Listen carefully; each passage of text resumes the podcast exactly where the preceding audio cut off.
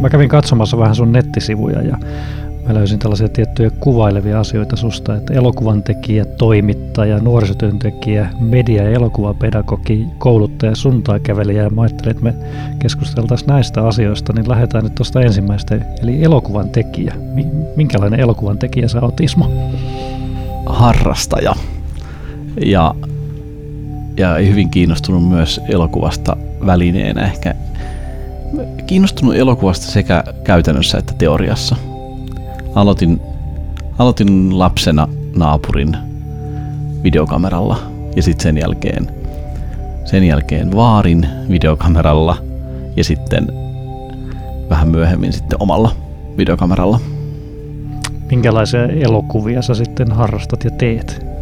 No, nykyään ehkä se laji olisi tota, tai niitä oikeastaan kahta lajia – e, e, tota, enemmän lukumäärällisesti semmosia, missä, missä tota, lapseni tai sammakot tai vesiliskot tai, tai, tai luon, muut luonnon ilmiöt ö, esiintyy dokumentaarisesti. Eli ihan kännykkä, kännykkävideoita maailmasta, havaintoja, mutta sitten silleen harvemmin ja sitten silleen perusteellisemmin tämmöistä, mitä kutsuisin ehkä eurooppalaiseksi taideelokuvaksi lyhyinä lyhyinä tota, elokuvina. Mä katsoin yhden sun tota, videon tänään, mikä kesti 2 minuuttia ja 36 sekuntia. Mä katsoin lentävää muovipussia. Aa, katos vaan. Ja voitko kuvailla vähän, mitä siinä videossa tapahtui ja miten se tilanne tuli vastaan? Ää, riippuu mikä niistä muovipussivideoista Se oli, oli se kyseessä. valkoinen muovipussi, olikohan se Töölön, Töölössä? Tö, Töölön torilla. Joo. Joo.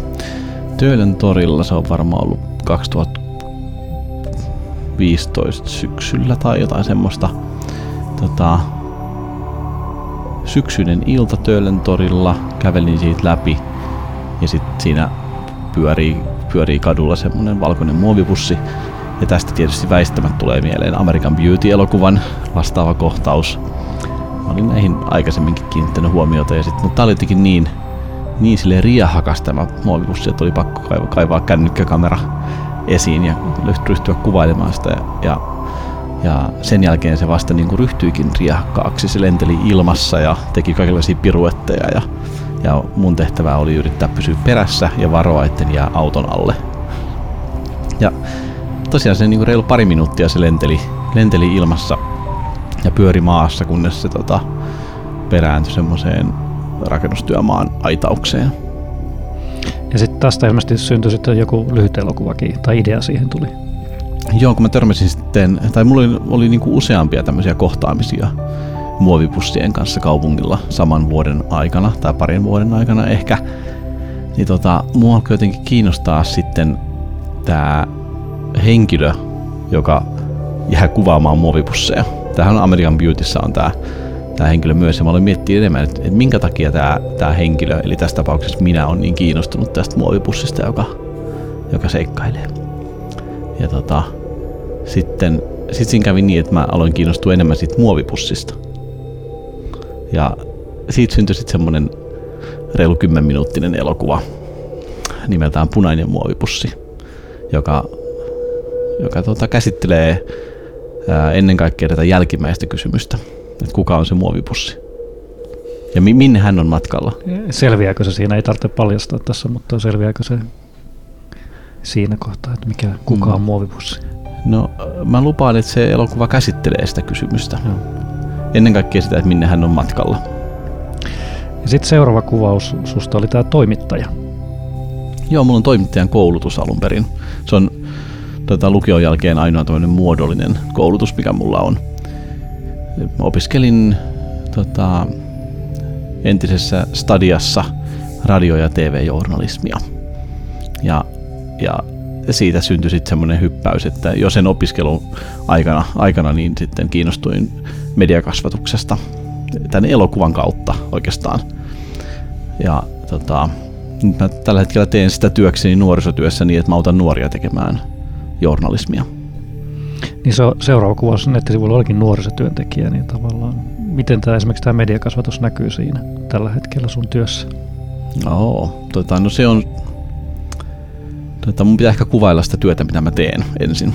Eli mä oon tuottajana Tämä on se nimike, mikä mulla on nuorten äänitoimituksessa Helsingin nuorisopalveluissa. Mun tehtävä on auttaa 13-19-vuotiaita nuoria tekemään journalismia ja tuomaan journalismin keinoin nuorille tärkeitä asioita mediassa esille. Nuorten tekemiä juttuja julkaisee Helsingin Sanomat ja Yleisradio ja MTV ja Suomen Kuvalehti. Ja meitä on kaksi työntekijää ja me autetaan, autetaan nuoria tekemään, me ollaan molemmat toimittajia taustaltamme, niin me autetaan nuoria tekemään tuota juttuja, jotka voidaan julkaista eh, lehdessä ja TVssä samalla paikalla, missä julkaistaan ammattilaisten tekemät jutut. jutut. Ja tota, tämä on, tää on tietysti niinku raken, rakenteeltaan mediakasvatusta. Tämä on osa, osa Helsingin tätä ruuti-vaikuttamisjärjestelmää. Et siinä missä meillä on nuorisoneuvosto, joka toimii tämmöisen niin kuin muodollisen politiikan keinoin, niin sitten tämä journalismi on sitten toisenlainen vaikuttamisen väylä. Et tuodaan keskusteluun erilaisia aiheita ja agendoja, niin kuin meidän valtakunnan mediat niin kuin tekee koko Suomen mittakaavassa. Ja tota, no, no niin, se on siis tulee olleeksi mediakasvatusta – että se ei ole niinkään se niin kuin ensimmäinen kirjattu tavoite tälle. Mutta se tulee olleeksi mediakasvatusta, jossa nuoret oppii, miten, miten toisaalta tehdään journalismia ja miten se vaikuttaa maailmaan. Onko nuorten tekemä journalismi sitten jotenkin erityylistä, mitä sä, tai onko sä jotain oivaltanut uutta sen kautta sitten, mitä nuoret käsittelee asioita ja tekee? Enemmänkin mä sanoisin, että se se tota, on saanut mut niinku kiinnittämään huomiota semmoisiin aiheisiin, mihin mä en ole muuten kiinnittänyt huomiota, koska se on, se on oikeastaan tämä niinku perustava syy, minkä takia tämmöistä toimitusta tarvitaan, ja näitä tarvittaisiin enemmänkin, on se, että, että meidän valtakunnan journalismia, paikallista journalismia, kansainvälistä journalismia tekee ää, nuoret aikuiset, keski-ikäiset ja lähes eläkeikäiset ihmiset. Ja ne, jotka johtaa sitä, määrittelee millaisia juttuja tehdään. He on myös aikuisia, tietysti päällikkotasolla jo enemmän keski-ikäisiä ihmisiä. Ja he ovat se joukko, jotka määrittää, mitä me maailmasta nähdään ja kuullaan. Silloin, kun se ei tule meidän omien silmien kautta suoraan. Ja tästä kuvasta puuttuu nuorten havainto nuorten katsemaailmaan. Se, mitä nuoret näkee ja miten nuoret näkee. Ja mikä on se tapa keskustella asioista niin, että nuoret voivat olla siinä keskustelussa mukana. Ja sen takia tässä huomaa nyt, kun olen tämmöinen varhaiskeski-ikäinen, niin usein huomaa semmoisia asioita nuorten juttujen kautta, mihin ei enää kiinnitä huomiota, koska ei ole siellä samassa maailmassa. Heijastuuko sieltä joku tietyt teemat tai asiat? No paljonkin. Yksi asia, mihin mä voin kertoa, mihin mä oon alkanut kiinnittää huomiota nyt sen tässä kaupungin nuorisotyössä viime, viime vuoden kevään jälkeen. Silloin toimitus teki A-studioon jutun siitä, että ää, mihin perustuu nuorten kesätöiden ikärajat. On paljon kesätöitä, joissa pitää olla 18-vuotias, että pääsee töihin. Ja nuoret alkoi ihmettelemään sitä, että, että ihan kaikissa töissä ei tunnu olevan mitään niin kuin selkeää syytä. Ja he lähti selvittämään, mitä ne syyt on. No sieltä löytyy ihan lakiin perustuvia syitä, että on semmoisia työtehtäviä, missä pitää olla täysikäinen, että saa tehdä sitä, ne voi olla turvallisuussyitä. Sitten on semmoisia työaikoja, kellonaikoja, joissa pitää olla täysi-ikäinen. Nämä on ehkä niin lastensuojelullisia syitä. Mutta tota, sitten selvisi, että on paljon semmoisia ikärajoja, jotka ei perustu yhtään mihinkään. Et työnantaja on vaan tehnyt asian itselleen helpommaksi pistämällä siihen ikärajan. No 18-vuotiaat saa hakea tähän työhön. Ja tota, siinä ää, kävi sitten niin sen jutun tekemisen aikana, että Stockman, tavaratalo, jolla on paljon sesonkitöitä, ei välttämättä just kesätöitä, mutta hullut päivät ja joulun ajan töitä, niin niillä on aina tämä 18. Ja he eivät pystyneet perustelemaan sitä ikärajaa. He keksi kaikkia selityksiä matkan varrella, mutta lopulta he huomasivat, että heillä ei ole perusteluja. Ja nyt tässä nyt toimittajan tulkinta, jonka takana seison sekä minä että yle, yleisradio, niin tota, oli se, että et tota, he joutuivat vaihtamaan sitä, he joutuivat muuttamaan tämän takia sitä, sitä tota, käytäntöä. Ja sen jälkeen he ilmoittivat vielä samassa, samassa prosessissa ennen kuin juttu julkaistiin, että he luopuvat tästä ikärajasta. Tuo on hieno tapaus myös vaikuttamiseen kaiken muunkin kautta. Joo, näitä on silloin tällöin näitä tämmöisiä konkreettisia esimerkkejä, missä ihan tapahtuu joku suora muutos asioihin. Se ei ole journalismissa ylipäätään kovin tavallista, eikä se ole journalismin tavoite. Että ne suurimmat muutokset tapahtuu ihmisten maailmankuvassa, kun ihmiset näkee maailmasta uusia asioita, mutta tämmöisiä tapahtuu joskus. Mutta sitten henkilökohtaisella tasolla minu, minulla siitä seurasi se, että mä oon alkanut kiinnittää meidän kaupungin rekrytoinnissa huomioida tähän. Että hei, onko tuohon joku syy, minkä takia, minkä takia tässä on ikäraja, mihin tämä perustuu. Ja just tässä kuluneella viikolla, viime viikolla, niin tota, niin kiinnitin huomiota siihen, että kun nuoria haettiin valokuvattavaksi markkinointia varten, heille luvattiin palkkioksi leffaliput. Ja sitten tota, mä aloin miettiä, että hetkonen, leffaliput, okei, entäs jos Helsingin kaupunki pyytää aikuisia ihmisiä valokuvattavaksi markkinointikuviin, annetaanko heille leffaliput vai maksetaanko jotain muuta? Ja tota, me keskusteltiin tästä, tästä tota, tiimissä ja todettiin, että hetkonen me ei tiedetä, että pitää ottaa selvää, koska ei ole mitään syytä, miksi nuorelle maksettaisiin pienempi palkkio kuin aikuiselle kaupunkilaiselle. Että tämmöisiin, tämmöisiin asioihin oppii tämä huomiota, kun, kun tota, nuori on ensin tehnyt se havainnon. Mikä nuoria tässä asiassa motivoi? Mitä te olette huomannut siinä puolessa? Tai sä olet huomannut? Hirveän monia eri syitä. Tota, ää, vaikuttaminen on monelle se syy. Se, että haluaa joko johonkin tiettyihin asioihin maailmassa vaikuttaa, tai sitten ylipäätään olla osallisena yhteiskuntaa. Ää, joitakin kiinnostaa ihan se media ja journalismi, joko sen harrastaminen tai jopa ammattina. Mutta ehdottomasti suurinta osaa ei kiinnosta journalismi ammattina. Ne ei tule siksi harrastamaan sitä, mutta joillekin, joillekin se on syy. Ja sitten tota, mm, hirveän monelle ihan pelkästään se, että on ryhmä, jossa voi harrastaa ja tehdä yhdessä. Ja keskustella. Itse se on myös monelle, monelle tota, että on paikka, missä voi keskustella yhteiskunnallisista kysymyksistä semmoisten nuorten kanssa, joita ne kiinnostaa. Mikä sun motivaatio on sitten taas olla nuorisotyöntekijänä tuossa? Mm. Tota, Mitä sä saat siitä? Voi ei niin paljon. Tota, mä mietin, mistä, mistä aloittaisin. No mä voin kertoa sen ekan havainnon, mikä mulla oli silloin, kun mä olin tehnyt jonkun aikaa tätä työtä. Tämä oli vuonna 2006-2007 paikkeilla. Ja oli se, että silloin kun mä opiskelin toimittajaksi, niin mä, mä olin vähän huolissani siitä, että, että sitten kun valmistuu toimittajaksi ja menee toimittajan töihin, niin tota, ää, hirveän paljon joutuu tekemään, käytännössä joutuu tekemään uutisia, juttuja semmoisista aiheista, jota ei itse välttämättä pidä ihan kauhean tärkeinä.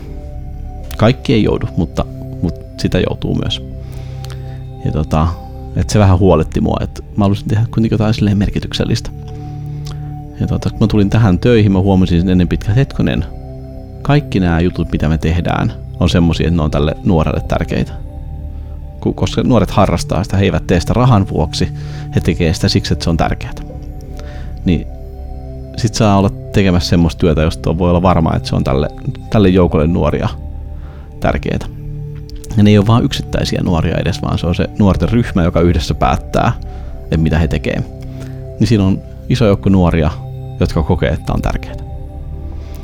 Mutta sitten on totta kai paljon tämmöisiä selkeästi nuorisotyöllisiä syitä, nuorisotyöllisiä syitä, minkä takia tämä on palkitsevaa. Että näkee nuorten onnistumisia, yrittämisiä, kasvutarinoita, pieniä ja isoja semmoisia semmosia niin kuin, niin kuin omien, omien niin kuin kykyjen ja jopa oman motivaation rajoille menemistä ja sitten sen ylittämistä. Tota, muun muassa nämä. Tuohon mediakasvatukseen mä vielä haluan palata, niin tavallaan miten sä näet esimerkiksi sitten, tuossa nyt on puhuttu perinteisestä mediasta niin sanotusti, jos jaatellaan, niin sitten on sosiaalinen media. Niin miten se sosiaalinen media osana mediakasvatusta? Silloin kun mä aloitin 2006 vuonna, e, e, niin kuin silloin oikeastaan IR-galleria oli se sosiaalinen media, mistä puhuttiin. Tietysti Habbo oli sitten kanssa. Niin, tota, niin silloin, silloin niin kuin Helsingin nuorisotyö suhtautuu aika epäluuloisesti tähän IRC-galleriaan. Jopa siis semmoisia puheenvuoroja käytettiin, että, että nuorisotyöntekijöiden työntekijöiden ehdottomasti ei pidä olla IRC-galleriassa läsnä, koska se antaa, antaa tota, vääränlaisen signaalin nuorille. Vääränlaisen signaalin, eli sen, että, että on turvallinen paikka. Ja tota, itse vanhana nörttinä niin olin tästä jyrkästi eri mieltä tästä kysymyksestä. Ja tota, siis, no tämä on ehkä se ensimmäinen, sit, siis tämä, että, että se, on, se on osa meidän julkista tilaa, sosiaalinen media, samalla tavalla kuin, tai ei juuri samalla tavalla, mutta rinnakkaisella tavalla kuin se, että mä menen tuohon tota, Narinkatorille kamppiin. Siinä on yksi julkinen tila. Sosiaalisessa mediassa on vähän isompi julkinen tila ja siellä tapahtuu kansalaistoimintaa, elämistä, nuorten elämää ja aikuisten elämää. Et se, on, se on tila, jossa nuorisotyön pitää olla, olla mukana. Miten laitetaan tämä niin media, kasvatus ja medialukutaito tähän sosiaalisen mediaan liittyen? Joo, huomaan, että mä karkasin tänne nuorisotyön puolelle heti. Tota, ei se haittaa, siitä voi puhua, mutta sanotaan, että nuorisotyön ja mediakasvatuksen ja sosiaalisen median konteksti. Joo. No mediakasvatuksen kannalta tämä kysymys on tietysti olennainen, mutta vaikea sen takia, että meiltä alkaa kohta loppumaan ne yhteiskunnan osa-alueet, joissa media ei enää ole läsnä jollain tavalla. Että et alkaa loppuun ne asiat, jotka ei ole mediakasvatusta tai mediakasvatuksen piirissä. Mutta ehkä sosiaalinen media vielä nyt sit niinku luontevasti niinku on, on semmoinen, missä pitää, missä pitää olla läsnä. Mä itse näen, että aika tärkeä, tärkeä kulma siinä on se, että, että me pyritään vaikuttamaan mediakasvattajina siihen niihin yhteisöihin, joita sosiaalisessa mediassa syntyy. Tässä siis samassa mielessä, kun me kasvattajina pyritään vaikuttamaan ma- maailmaan ja nuorten yhteisöihin muutenkin. Et tällä hetkellä mulle semmoinen tärkeä, tärkeä kysymys on se, että, että meidän yhteiskunnallinen keskustelu tapahtuu nyt yhä enemmän ja aika isossa määrin sosiaalisen median piirissä. Ja se, se yhteiskunnallinen keskustelu, mikä sosiaalisessa mediassa tapahtuu, vaikuttaa muuhun yhteiskunnalliseen keskusteluun ja politiikkaan. Ja en tiedä, että mikä muu taho on se kuin mediakasvatus niin kuin tämmöisenä tahona, ää, joka voisi pyrkiä vaikuttamaan siihen, että millaista se yhteiskunnallinen keskustelu on. Kuinka, kuinka hyvää se on keskusteluna kuinka turvallista se on, millaisia vaikutuksia silloin maailmaan ja, ja tota, meidän yhteiskuntaan. Eli tota, ja tä, tota, jos, jos meillä silloin niin 90-luvulla ja 2000-luvun alussa oli tämmöinen asia kuin netiketti, josta muuten puhutaan aika vähän nykyään, hyvä niin, joka oli käyttäytymissääntöjä. Niin, niin näissä ongelmissa, mitä sosiaalisessa mediassa tällä hetkellä on, niin ei niissä ole kysymys käyttäytymissäännöistä. Ne on aika monimutkaisia tämmöisiä ryhmädynaamisia ilmiöitä, mitä siellä tapahtuu, jotka on paljon kytköksissä siihen ää, teknologiaan ja niihin algoritmeihin ja siihen tapaan, miten se on rakennettu se keskusteluympäristö. Ja, ja koska se on siis tämmöinen niin media, osittain mediavälineen tuottama se keskustelu, se, se on niin kuin, tai mediavälineen jäsentämä se keskustelu, niin silloin se on ehkä mediakasvatuksen tehtävä jollain tavalla opettaa ihmisille ja ihmisryhmille tai joukoille tai yhteisöille niin kuin elämään sen rakenteen kanssa.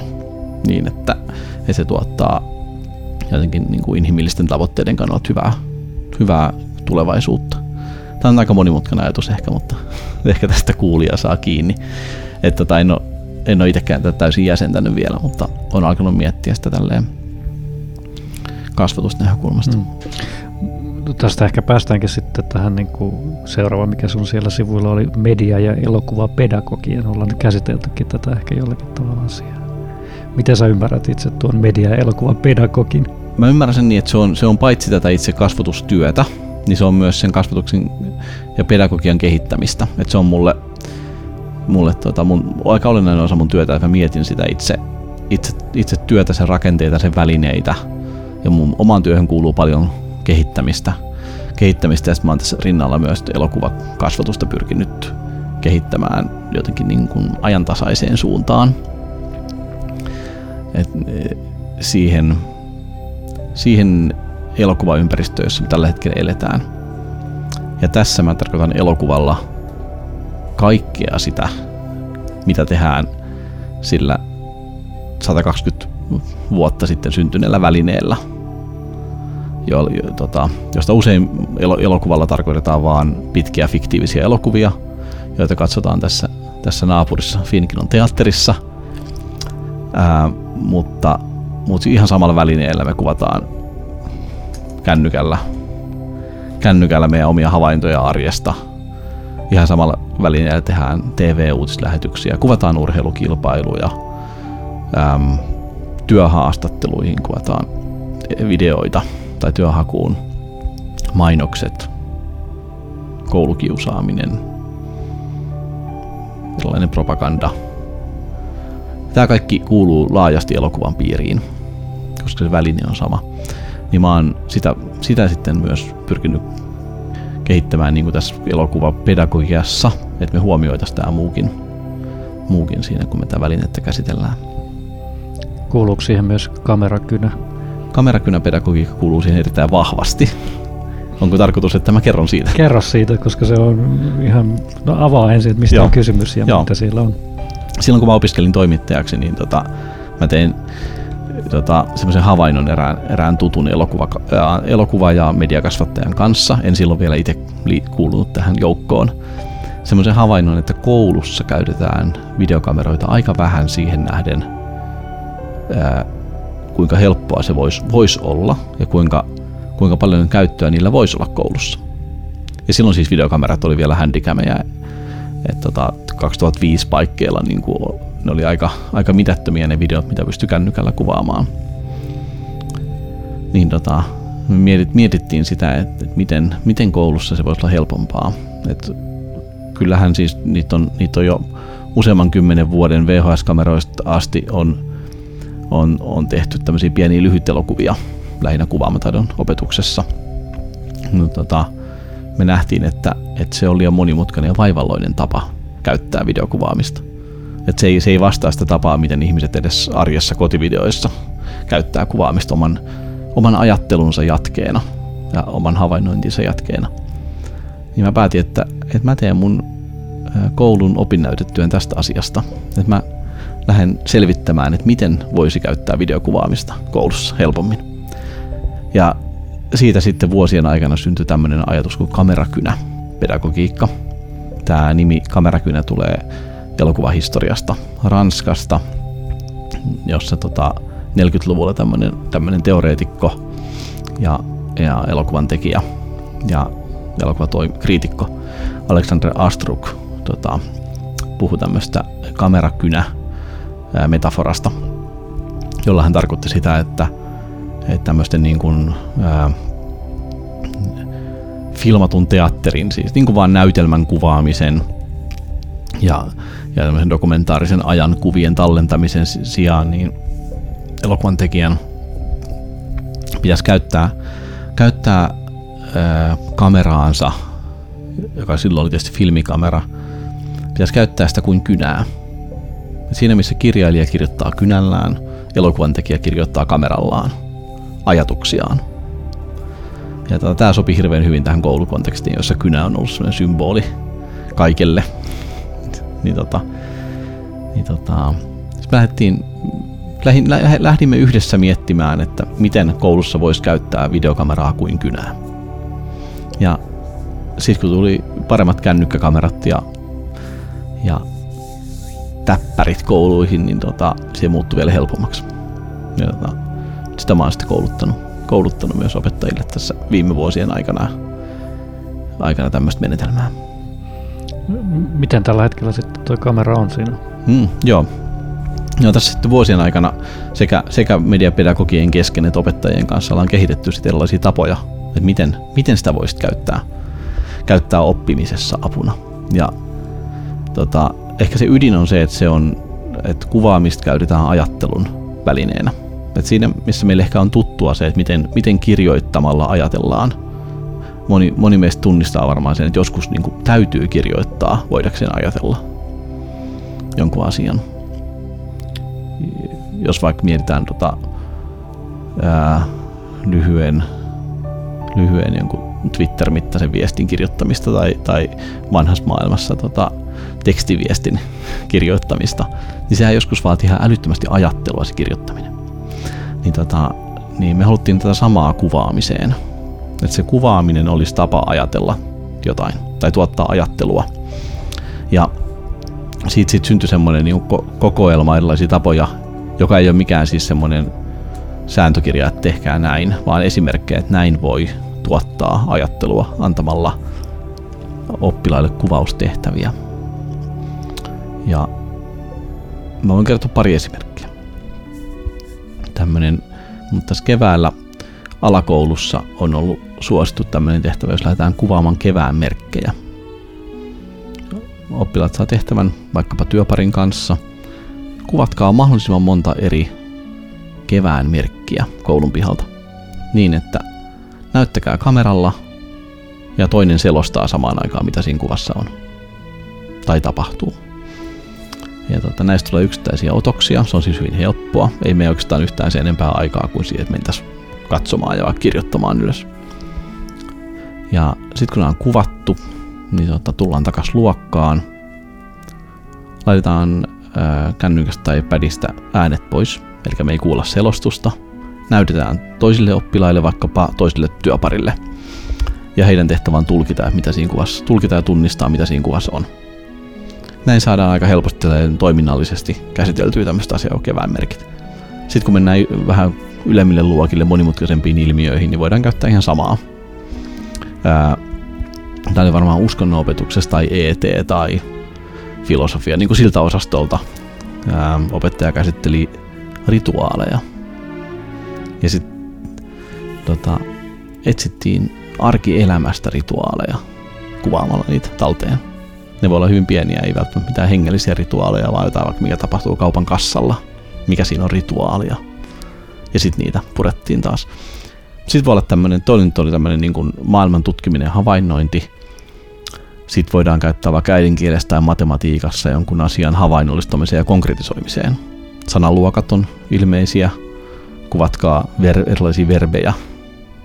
Tai kuvatkaa, kuvatkaa joku ilmiö, josta voi purkaa niin kuin substantiivia verbin. Pallo putoaa. Ja sitten muut tulkitsee niitä, mitä siinä tapahtuu matematiikassa erilaisia laskutoimituksia havainnollistetaan sitten niin kuin toiminnallisesti ja konkreettisesti. Jos miettii, tota, että se kamera on se ajattelun väline tai muuta, niin sittenhän se laajentaa sitä ajatusta vaikka Instagram-tarinat, ne on niin kuin osa ajattelun välinettä, ja kun miettii tolta kulmalta, niin sitten niin ehkä saa syvällisemmän kulman. Joo, tämä on, tää on se niin kuin mun elokuvapedagogin missio tässä taustalla, että kun meidän todellisuus on yhä enemmän niin kuin audiovisuaalisen median lävistämä. Yhä suurempi osa siitä, mitä me havainnoi, hava, havaitaan, on, on kuvallista viestintää. Ja se, myös ihan siis tämmöiset niin kuin, ää, viihteestä ja taiteesta yhä suurempi osa on elokuvaa lyhyessä tai pitkässä muodossa.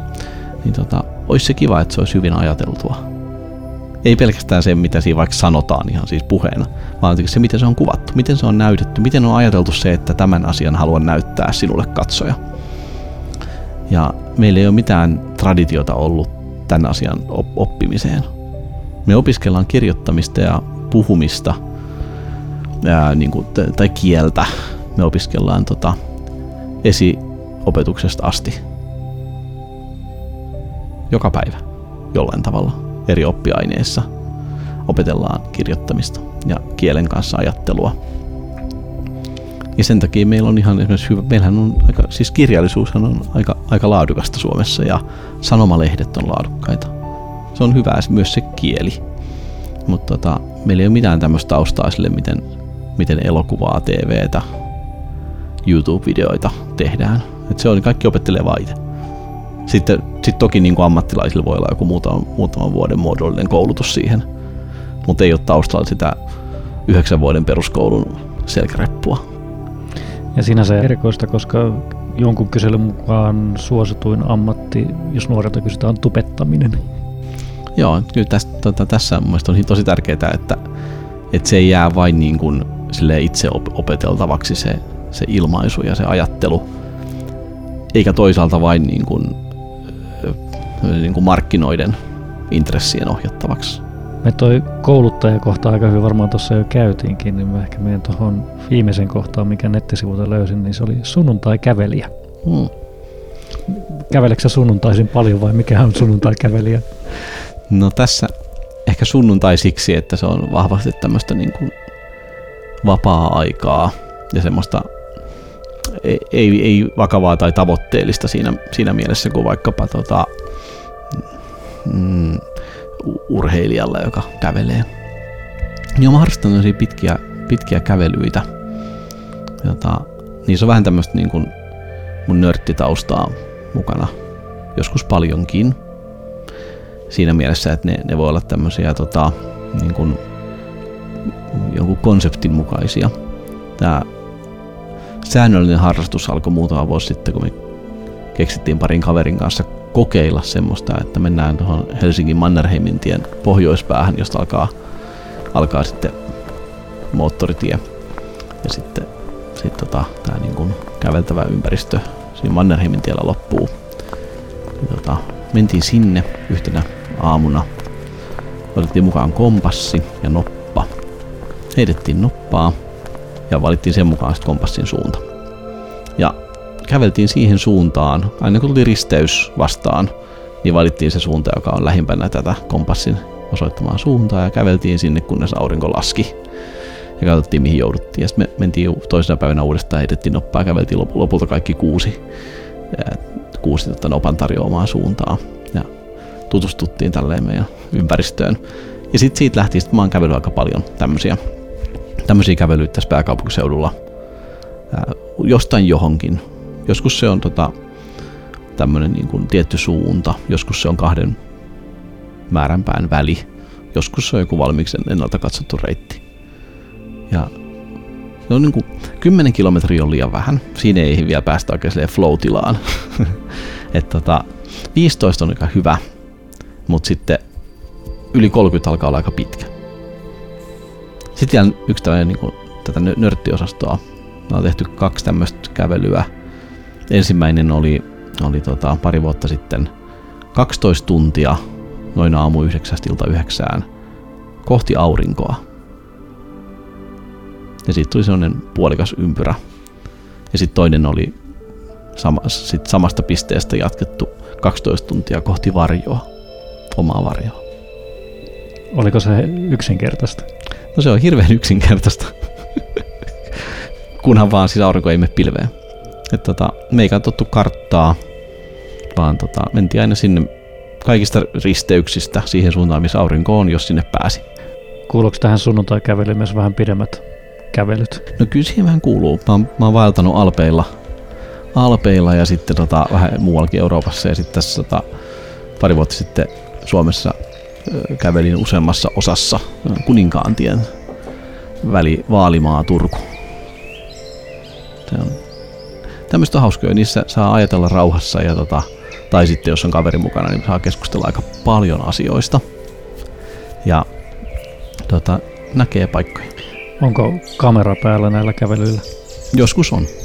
Ehkä tässä Suomen, Suomen maaseudulla on vähän vähemmän actionia kuvattavaksi, mutta tota, tuolla yhdellä alppimatkalla, tai itse asiassa monella alppimatkalla mä yritin kehitellä tämmöisiä metodeita loma, lomavideokuvaamiseen kun mä olin äh, huomannut lomavideo, aktiivisena lomavideokuvaajana tota, saman ongelma ehkä mikä koulussa oli ollut aikaisemmin. Että ne, ne videot ei ole kauhean hyödyllisiä. ja sitä materiaalia tulee kauhean paljon. Ja sitten kun se loma loppuu, niin sit se pitäisi jotenkin editoida, lyhentää, ottaa sieltä jotkut kiinnostavat hetket. Ja, mutta eihän siihen ollut aikaa. Mulla oli hirveän monta mini-DV-nauhaa, jotain Färsaaria, totesin, että ei, tämä, tämä ei nyt ole hyvä. Että nyt pitää miettiä jotain muuta. Että miten voisi kuvata lomamatkoja jotenkin mielekkäästi. Ja ekalla, ekalla tämmöisellä konseptimatkalla, niin mä tota päätin, että mä kuvaan vain tämmöisiä Lumiere veljesten esimerkin mukaisia elokuvia. Ne ovat siis elokuvan keksijöiksi tituleerattu kaksikko. Niin tota, joiden elokuvat oli noin 45 sekuntisia, jossa kamera on paikallaan. Niin tota, mä asetin tämmöisen, tämmöisen säännön itselleni, että mä kuvaan vain 45 sekunnin mittaisia otoksia. noin vähän alle tai vähän päälle. Kameran ei tarvitse olla paikallaan, mutta, tota, mutta oli sääntö, että siinä, siinä kuvassa pitää tapahtua jotain kiinnostavaa. Kuten että juna saapuu asemalle tai jotain tämmöistä. Ja tota, mä kuvaan vain semmoista, en mitään muuta. En kuvaa lyhyempiä, enkä kuvaa pidempiä. Ja jos se, mitä mä oon kuvannut, ei olekaan kiinnostava, niin mä poistan sen sit klipin saman tien. Sitten niin kuin taisi päivän lopuksi. Jolloin sitten kun mä tulen lomamatkalta, mulla on valmiina niin kuin kokoelma lyhyitä elokuvia, minuutin mit, vajaan minuutin mittaisia elokuvia, jotka voi katsoa sellaisenaan eikä niitä tarvitse editoida. Ne voi nimetäkin jokaisen erikseen. Ja sitten toisella matkalla, kun piti keksiä jotain uutta tietysti, mä kokeilin semmoista, että mä kuvaan vain noin yhden kahden sekunnin mittaisia otoksia, en pidempiä. Ja mä kuvaan ne peräkkäin, eikä mun tarvii editoida, mä voin vaan katsoa ne kaikki peräkkäin. Ja se oli kanssa aika menestyksekäs, kun sitten tulee tosi, tosi mielenkiintoinen semmoinen nopea potpuri matkasta. Sä oot nyt viitannut useampaan otteeseen tähän niin nörtti tausta tai nörttihistoriaan, mutta siihen mulla on vain yksi täsmäkysymys, että pelaatko avaruushippaa paljonkin? avaruushippa pelissä. Tota, tarvitsisi aina jonkun pelikaverin ja se ei ole niin helppo löytää. löytää. Kerrotko, mistä on kysymys? Avaruushippa on tämmöinen tota, arcade-tyyppinen tyyppinen peli, joka, tota, jonka mä tein tuossa tossa, tota, viime vuonna ää, QBasic, QBasicilta QB64 ohjelmalla. Se on perustuu sama, samaan kieleen suunnilleen, mikä mikä oli vanhassa QBasicissa DOS-maailmassa. Se on vähän, vähän, vähän päivitetty sille, että siellä on semmoisia funktioita ja, ja tota, komentoja, mitä ei silloin ollut. Tota, mitäs mä sanoisin lyhyesti? Mä näin tämän pelin unessa. No, tota, eräänä aamuna heräsin siihen, että mä olin nähnyt mahtavan pelin unessa. Se oli semmoinen arcade-tyyppinen peli, jossa tota, idea on se, että siinä on, on kaksi pelaajaa, jotka yrittää semmoisessa avaruustyyppisessä mustassa tilassa ottaa toisiaan kiinni pienillä aluksilla. Ja erityistä oli se, että, että näitä aluksia ohjataan nuolinäppäimillä vuorotellen. Että aina, aina vuorotellen toinen painaa ja ohjaa alusta ja sitten se kumpi saa toisin kiinni törmää, törmättyä toiseen ennen kuin se ehtii väistää, niin se saa pisteen. Ja mä ajattelin, että tämä peli pitää ehkä tehdä. Ja koska se oli näin yksinkertainen grafiikalta ja muuta, mä ajattelin, että tämä osaan tehdä mun niin kuin vanhoilla vanhoilla nörttitaidoillani, ja sitten mä tein sen. Ja sitten tuli aika hauska. Ja mikä oli hauska oli se, että mä testasin sitä nykynuorison kanssa töissä. Neljä pelaajaa pystyy maksimissaan pelaamaan yhtä aikaa. Ja, ja se oli hillittömän hauskaa. Tota, että se voi toisaalta olla siinä semmoista niinku retroa siinä, se teki vaikutuksen. Mutta toisaalta kyllähän nämä niinku mobiilipelit voi olla aika usein ton tyyppisiä. Siellä on paljon semmoisia kertaustyylejä löytyy noista tota, mobi- mobiilipeleistäkin, että se ei istu siihen, mutta ehkä tämä pelitapa, näppäimistö, vain neljä näppäintä, mitä voi käyttää, niin se yksinkertaisuus ehkä teki vaikutuksen nuorisoon. Kiteytyykö siinä pelissä sun nörttitaustasi nyt sitten? No jollain tavalla täytyy, täytyy kiteytyä, koska se tuli unen kautta, että se puski suoraan tuolta tiedostamattomasta